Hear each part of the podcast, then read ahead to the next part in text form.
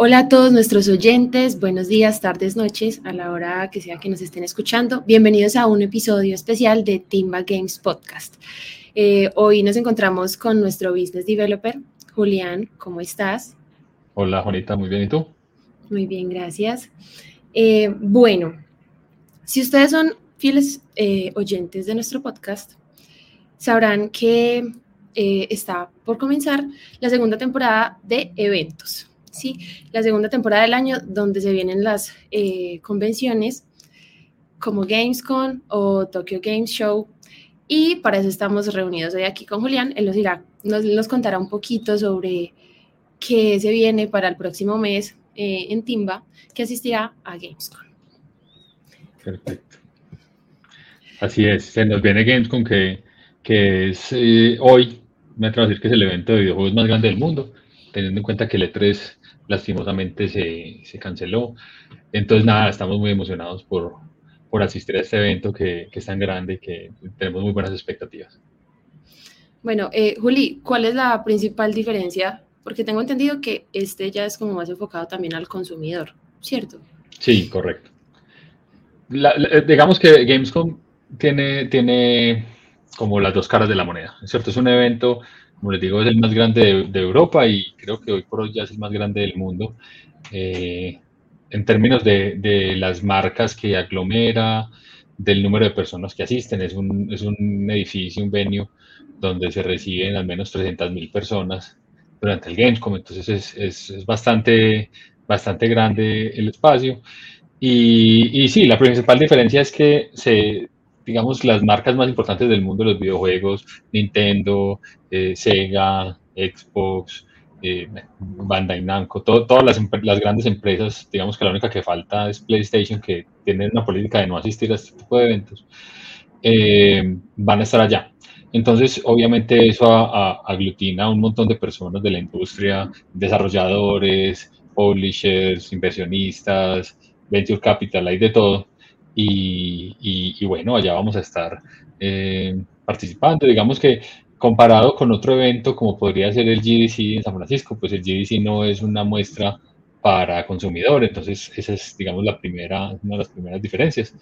Aunque hay, obviamente hay consumidores que van allá, no es su gran fuerte, para, en, en, cambio en Gamescom sí es el fuerte, entonces la primera parte del evento está pensada, o los primeros dos o tres días del evento están pensados en eh, personas de la industria y el resto del, de la semana está pensada pues, en el consumidor. Ok, y para Timba, ¿cuál es el objetivo principal de asistir? Bueno, este año tenemos como dos, dos, objetivos, dos objetivos muy concretos. A diferencia de, de GDC, donde estuvimos básicamente buscando eh, partners para ofrecerles nuestros servicios de desarrollo de videojuegos, eh, y digamos que ese fue el, el primer el único ejercicio que estamos haciendo allá.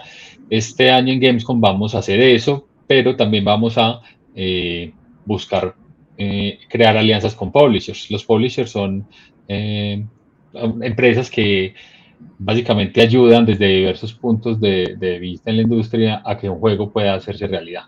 Y vamos a publicar, a presentar o hacer pitch de dos de nuestros juegos, de una versión más corta de Arcane Punk, que es un juego en el que hemos venido trabajando y queremos que salga a flote. Y un segundo juego que se llama Idris Coven, que es un juego eh, con un arte bien interesante que lo pueden ver en el, en el canal de YouTube. Es un arte ilustrado eh, con temas de terror, como muy Lovecraftiano. Entonces vamos a buscar eh, publisher para ambos. buscar publisher implica buscar fondeo, buscar quien nos ayude con las relaciones públicas, con el marketing, con las plataformas, etcétera. Entonces nos vamos a reunir con un gran número de publishers y, bueno, esperamos tener muy buenas, muy buenas noticias este año. Esperemos que sí. Juli, ¿y cómo?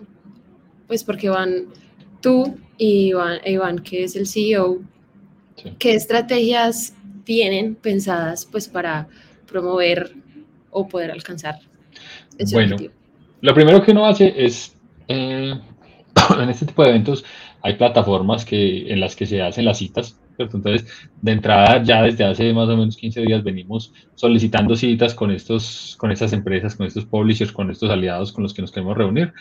Eh, y ya empezamos, ¿cierto? Ya empezamos los contactos, ya tenemos, te puedo confirmar que tenemos más o menos unas 15 citas ya, ya eh, agendadas. Entonces, lo que hacemos tradicionalmente es que nos dividimos, ¿cierto? Entonces, para abordar la mayor cantidad de, personas al mismo tiempo. Entonces, nos dividimos y hacemos esas citas. Esas citas se van a dar en dos días nada más, el 23 y el 24 de agosto. Eh, los días previos al, a, a, eso, que es del 21 al 23, eh, vamos a estar en, en, espacios que crean algunos de los publishers o algunas de las empresas eh, para que los desarrolladores se conozcan con, con, otras empresas y con otros desarrolladores. Entonces, eh, hay eventos como el evento de Exola, que es un evento que, en el que vamos a estar y allá conoceremos gente y se hacen mesas de negociación y mesas de, para presentar las empresas, presentar los proyectos. Entonces, ese es uno. Eh, pues esas son las estrategias. Y básicamente este año también nos vamos a, a, digamos, nos estamos aliando con dos estudios más de la ciudad de Medellín que, que no puedo comentar el nombre en ese momento, pero son estudios que, que son muy grandes y, y, muy importantes en la ciudad. Y vamos a llevar una especie de, de de deck conjunto, de conjunto, decir, vea, no solamente Steam va el que está aquí con sus 50 empleados, sino que están estos otros dos estudios tan grandes y tan importantes que tienen 100 empleados eh, y juntos somos más de 200 para decir, venga, es que Medellín es un hub de desarrollo para la industria, no solamente de, hablando de Timba, sino hablando de como las posibilidades que tenemos. Entonces, eso va a ser bien interesante y bueno, vamos a ver cómo nos va. Y la otra estrategia que siempre se utiliza eh, son los eventos después de los, eventos sociales después de, las conferencias. Que es básicamente eh, cócteles donde se, donde se presentan personas y, y hay, charlas de videojuegos. Entonces, este año queremos como darle un, un, toque un poquito más fresco, queremos conocer gente, eh, no solamente para hacer negocios, sino conocer, ampliar nuestra red de contactos. Entonces, como queremos darle un toque más, más tranquilo al evento. Ok, y por lo general, ¿qué sorpresa se podría encontrar uno? O no sé, eh, que se hayan ya encontrado ustedes en las convenciones. Pues esta convención pinta súper bien para, para, todos los amantes de los videojuegos. Y hay rumores fuertes de que tal vez Nintendo presente su, su próxima consola ya. Yo no creo, pero pues de pronto. Eh, van a ir, eh, como saben, Microsoft, eh, en su reciente adquisición de Activision Blizzard, entonces eh, probablemente para esa fecha ya el, el, negocio esté cerrado y probablemente Microsoft presente algo de la alianza ya. Eh, siempre se presentan juegos muy novedosos, eh, a veces se presentan plataformas nuevas también, eh, consolas, bueno. Entonces, la verdad es que en términos de sorpresas, para el que le guste el gaming, va a encontrar demasiadas cosas. De, inclusive, hay, una, hay un evento de anuncios que se llama eh, la Open Night Live, si no recuerdo mal, y eso es un evento que, que, es conducido por la misma persona que conduce los Game Awards en diciembre, y básicamente es un evento para realizar anuncios, anuncios de videojuegos, entonces eh, allá también vamos a estar y, mirando esos anuncios y viendo la industria cómo se está moviendo y bueno, y cómo se están dando como eh, esos cambios que, que, que, se vienen presentando desde hace ya varios años en, en, en las grandes plataformas. Ok, y hablando de eso, a Timba, ¿qué aspectos de la industria de los videojuegos en este momento son los que más le interesan? Bueno, nosotros, nosotros hemos sido eh, a través de los años eh, más desarrolladores de aplicaciones eh, móviles y eso no lo queremos dejar y de hecho próximamente les vamos a contar, pero estamos a punto de, de, de, hecho en este momento creo que estamos haciendo la, subiendo el, el juego a las store, un juego de móvil que, que, que viene muy bien y, y, estamos muy contentos porque es uno de los juegos que queríamos hacer hace rato. Entonces, digamos que nosotros siempre hemos sido desarrolladores de móvil, pero eh, desde hace más o menos un año, un año y medio, tomamos la decisión de empezar a migrar hacia consolas. Eh, eso implica que nos interese mucho, mucho conocer eh, esos publishers que tienen experiencia en consolas, en Nintendo, en Xbox, en PlayStation, para poder ampliar pues nuestro, nuestro, nuestro catálogo. Tanto así que uno de nuestros juegos que es Puppet Kings, que es un juego que está en PC, únicamente en Steam, eh, ya estamos haciendo un trabajo para portearlo a Nintendo Switch porque queremos hacerlo y queremos sacar una edición física y queremos eh, llevarlo a otras, a otras plataformas, a PlayStation, a Xbox. Entonces, nos interesa mucho conocer cómo se está moviendo la industria, hacia dónde está yendo, cómo tener acceso más rápido a esos kits de desarrollo que se necesitan para poder llevar los juegos a las plataformas. Entonces, en este momento estamos concentrados en eso y es lo que nos, más nos interesa. No vamos a dejar de lado en ningún momento eh, nuestros juegos de móvil pero, pero sí queremos darnos eh, el lujo de empezar a trabajar en consolas. Esperemos que sí. Eh, Juli, ¿y qué le ofrece a Timba esta convención distinta a las otras? Hay, hay una cosa muy importante y es em, el público al que, con el que vamos a hablar. Es decir, eh, las convenciones normalmente más grandes, digamos, se han hecho tradicionalmente en Estados Unidos. Y entonces en Estados Unidos se hace el, E3 o se hace el E3, se hace el GDC, ¿cierto? Y eso ha aglutinado obviamente muchas personas de, de, Estados Unidos, de, de, Canadá. Canadá es un hub de desarrollo increíble, lo mismo Estados Unidos. Eh, pero, eh, y obviamente van personas de Europa, pero van menos personas de Europa. Este es el hub de Europa, eh, la convención de, de, juegos más grande de Europa. Entonces, Obviamente va a haber muchos, digamos, un público diferente, el que normalmente no tenemos acceso, eh, estudios en Francia, estudios en Rumania, en Polonia, en Ucrania, en cualquier, en una cantidad de países eh, con los que tradicionalmente hemos hablado y que están desarrollando cosas muy interesantes. Eh, en el GDC tuvimos la oportunidad de, conversar con, una, con la agencia de promoción de Suecia, de Suecia eh, y ellos buscan crear vínculos con, con, estudios de desarrollo de videojuegos en todo el mundo. Y ellos van hasta Estados Unidos, ¿cierto? Ahora vamos a ir hasta su casa a, a hablar con ellos y a entender cómo está funcionando la industria allá. Entonces, ese, ese twist de, de, cambiar, digamos, del público tradicional de, o de los clientes tradicionales de Estados Unidos a buscar clientes en, en Europa, pues es un, es un plus importante. Y no solamente de Europa, van, van muchas, muchos estudios de África que están empezando a, a, surgir. También van muchas personas de Asia. Entonces, digamos que eh, geográficamente permite que vayan eh, personas y estudios de otras geografías que normalmente no, con las que normalmente no hablamos y pues bueno, eso va a ser bien interesante. Esa sería como la principal diferencia. Muy bacano. Pues conectarse con gente literal de todo el mundo.